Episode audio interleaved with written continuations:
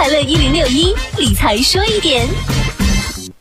大家在办理银行贷款时，如果逾期不还，后果是非常严重的。它不仅会影响您的信誉，也会影响到您日后的贷款申请。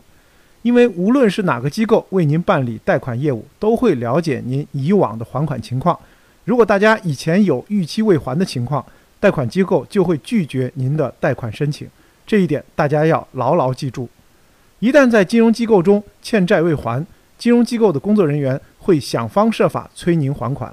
他们会电话、短信催借款人还款，也会找借款人的亲朋好友，有的甚至会到借款人的单位去催款。这些都会影响大家的生活和工作，也会影响您的情绪。所以，大家不要触碰贷款逾期这个底线。在银行机构中借款未还，您的征信记录就会有这样一项记录。而征信平台是全国通用的，所以日后大家无论走到哪里申请贷款业务都会被拒绝。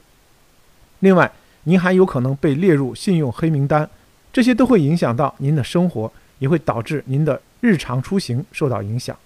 理财说一点，财富多一点。我是程涛。